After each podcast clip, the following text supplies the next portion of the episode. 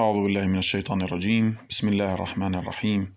صلى الله على سيدنا محمد وآله الطاهرين. السلام عليكم ورحمة الله وبركاته.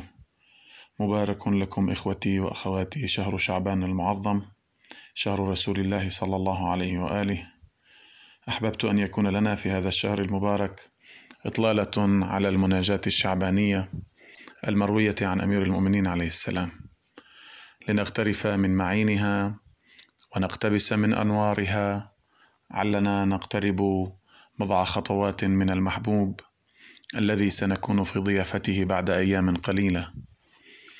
وهذه الأيام مناسبة لقراءة هذه المناجاة الشريفة فهي المسماة باسم هذا الشهر الكريم وقراءتها مستحبة فيه ولكن طبعا ليس حصرا فالعلماء يوصون بقراءتها في أي وقت. وخاصة عند حضور القلب.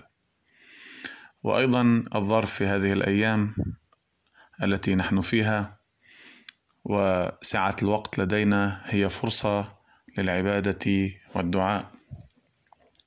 سنتناول إن شاء الله في مجموعة من الحلقات بعض المفاهيم والعبارات من المناجاة الشعبانية قدر ما أمكننا وبالطبع لن نتناول كل عباراتها بالشرح. فضلا عن قصورنا أصلا عن بلوغ ما فيها من أنوار ومن بركات.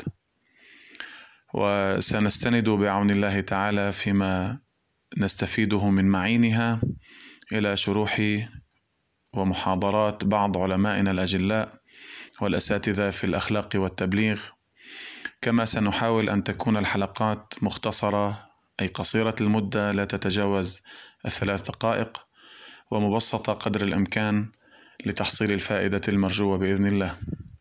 كما يمكن اعتبار هذه الحلقات مقدمة للتهيئة لسماع وقراءة هذه المناجات خصوصا في المساء ومحاولة التفاعل معها وقد تم تسجيل المناجات ونشر الرابط لهذا الهدف. هذه المناجات العظيمة التي تحتوي على مضامين سامية وعالية جدا التي فيها خلاصة حال الإمام سلام الله عليه أمير المؤمنين كما أنها الدعاء قد يكون الوحيد الذي دعا به كل أئمتنا عليهم السلام كما يعبر الإمام الخميني رضوان الله عليه. كما أننا إذا تأملنا فيها نجدها تصلح لتكون لسان حال العاصين كل العاصين ونحن منهم طبعا. نسأل الله عز وجل أن يوفقنا للاستفادة من بركات هذه الأيام المباركة ومن بركات هذه المناجات والسلام عليكم ورحمة الله وبركاته.